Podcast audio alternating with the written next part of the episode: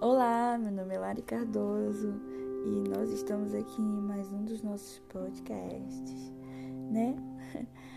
Para quem não me conhece, estou chegando agora com devocionais explicativos e para bom entendimento, para que você possa ser edificada, você possa ser levada mais fundo diante daquilo que se chama palavra, palavra que dá vida, vida eterna nos nossos dias. Seja muito bem-vindo à nossa plataforma e hoje nós estaremos introduzindo um livro do Novo Testamento que se encontra na Epístola de Lucas, capítulo 3, versículo 10, que fala que Jesus cura no sábado acerca de uma mulher enferma e encurvada. Para boa leitura, eu estarei lendo na versão transformadora, tá? Lucas 13, no seu versículo 10, que diz: Certo sábado, quando Jesus ensinava numa sinagoga, apareceu uma mulher enferma por causa de um espírito impuro. Andava encurvada havia 18 anos e não conseguia se endireitar. Ao vê-la, Jesus a chamou para perto e disse: Mulher, você está curada dessa doença. Então ele a tocou e no mesmo instante ela conseguiu se endireitar e começou a louvar a Deus. Aleluia. O chefe da sinagoga ficou indignado porque Jesus a tinha curado no sábado. Há seis dias na semana para trabalhar, disse ele à multidão. Venham nesses dias para serem curados e não no sábado. O Senhor, porém, respondeu: Hipócritas, todos vocês trabalham no sábado. Acaso não desamarraram no sábado o boi ou jumento do estábulo e o levaram dali para lhe dar água? Essa mulher, uma filha de Abraão, foi mantida presa por Satanás durante 18 anos. Não deveria ela ser liberta, mesmo que seja no sábado? As palavras de Jesus envergonharam os seus adversários, mas todo o povo se alegrava com as coisas maravilhosas que ele fazia. Aleluia. Que palavra linda, que edificante para nossas vidas. É, a história desse, desse contexto é bem baseada naquilo que por muitas das vezes a gente não acredita, porque 18 anos não é 18 dias.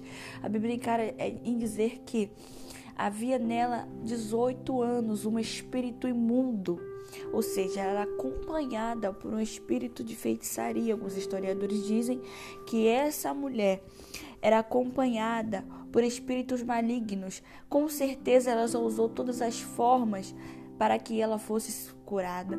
Com certeza ela fez todos os tipos de trabalho, fez todos os tipos de religiosidade espiritual.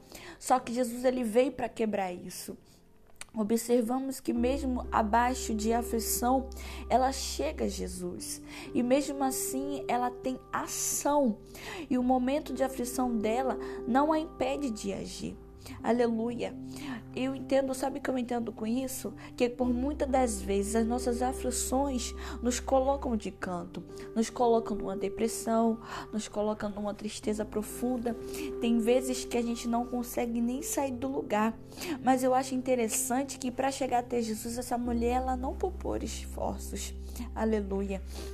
Até porque o que é espiritual a terra não vai resolver. E ela entendeu isso. E por muitas das vezes a guerra que nós estamos enfrentando no mundo terrestre não é terrestre, é espiritual. Porque tudo que é feito no mundo espiritual ele vira espelho na nossa vida pessoal. Ou seja, se o diabo ele quer destruir a tua família, ele vai começar pelo mundo espiritual. Se o diabo ele quer destruir você, ele vai começar pelo mundo espiritual. Se o diabo quer destruir os teus sonhos, os teus projetos, ele vai começar pelo mundo espiritual.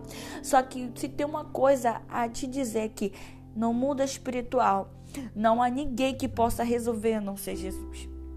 Jesus chama ela para perto dele. Olha que coisa interessante. Observe que Jesus primeiro nos mantém por perto, depois ele cura, faz milagres. Ou seja, primeiro Jesus vem, traz a gente para perto dele, faz a gente criar intimidade, confiar nele. Depois ele cura, depois ele trabalha, porque primeiro ele precisa trabalhar na gente. Aleluia. E no mesmo instante que Jesus toca nela, ela se endireita. Aleluia. E se tem uma coisa que Jesus sabe fazer muito bem, é fazer as coisas voltar para o lugar. E Jesus, a partir do momento que ele traz ela para perto, cura ela, ela volta para o lugar.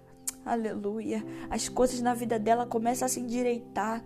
Eu tenho certeza disso. Se essa mulher não trabalhava, ela começa a trabalhar. Se essa mulher não, não tinha um relacionamento, ela começa a se relacionar. Ela gera uma família, um lar. E eu quero já deixar uma palavra para você. Uma palavra profética para tua vida. Aquilo que o diabo travou no mundo espiritual e você não consegue sair. Hoje eu repreendo em nome de Jesus e o Espírito Santo de Deus. Ele está te chamando para perto perto dele, para que coisas maiores, coisas melhores, coisas que você sonhou e planejou e nunca conseguiu fazer, ele venha fazer a partir de hoje. E olha que coisa linda, assim que Jesus faz isso, ela imediatamente consegue louvar a Deus, começa a louvar a Deus. Ou seja, a nossa adoração, por muitas vezes, fica presa por nossas aflições. E a gente fica ali, ó. Eu não vou abrir a boca, eu não consigo. Eu só sei chorar, eu só sei gemer.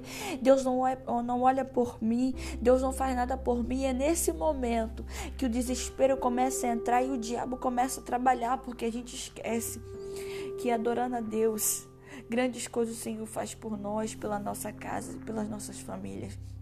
E a Bíblia continua a dizer que os chefes da sinagoga ficaram indignados com Jesus porque ele curou no sábado. E ditando as regras para Jesus, receberam a seguinte resposta: Hipócritas, todos vocês trabalham no sábado Acaso não haveria ela de ser liberta mesmo sendo no sábado? Gente, e sabe o que eu entendo com isso? Tem gente que vai questionar até suas vitórias e a forma que Jesus te honrou. Talvez algumas pessoas te querem bem, mas não melhores do que ela. Porque por muitas das vezes ela vai fazer a mesma coisa, mas não vai dar certo do jeito que na tua vida deu. E tem gente que vai te invejar somente por causa disso, da forma que Deus trabalha na tua vida. E a Bíblia, ela diz no versículo 17 que as palavras de Jesus envergonharam seus adversários, mas tinha um povo que se alegrou aleluia, com as maravilhas que Jesus fez. E, e para finalizar, esse podcast com chave de ouro, com palavra de vitória para a tua vida. Jesus. Aleluia. Ele vai envergonhar todos que disseram que você não ia conseguir. Todos que tentaram impedir o trabalhar dele na tua vida. Todos que te viram cair no chão e não te ajudaram. Jesus vai fazer eles ver a glória dele na sua vida e todos eles ficarão envergonhados. E eu falo mais, tem muita gente que ainda vai te pedir perdão por causa daquilo que te falaram em meio às guerras e te feriram mais. Deus, ele tem algo maior para tua vida, não desista da tua trajetória, do teu chamado, daquilo que Deus te prometeu. Chegue para perto de Jesus que tu vai ver o que ele vai fazer. Deus não tem limitação diante daquilo que ele pode fazer. Ele é o Deus das impossibilidades. E se você e se você se vê no momento que precisa de ajuda, corra atrás de ajuda, busque pessoas que possam te auxiliar, que possam te ajudar, que possam te levantar, porque Jesus, ele é o caminho, a verdade, a vida, ele é água, ele é pão, ele é socorro, ele é saúde, ele é alegria, ele é o sal da terra, ele é a luz do mundo, ele é aquilo que te dá resposta. E a palavra dele é pão. Se alimente na palavra, ore e consagre a tua vida, porque Jesus, ele vai te dar vitória em meio a todos que te viram caindo no chão. Tá? Fica com essa palavra no dia de hoje, seja edificado tá? Se nos siga no Instagram, Marias que Oram, tá? A nossa plataforma tem edificado muitas vidas. Nos chame no inbox, conte-nos a, a tua história, fale conosco. Eu sei que Deus tem mais para você, tá bom? Um grande beijo. Fica na paz do Senhor Jesus.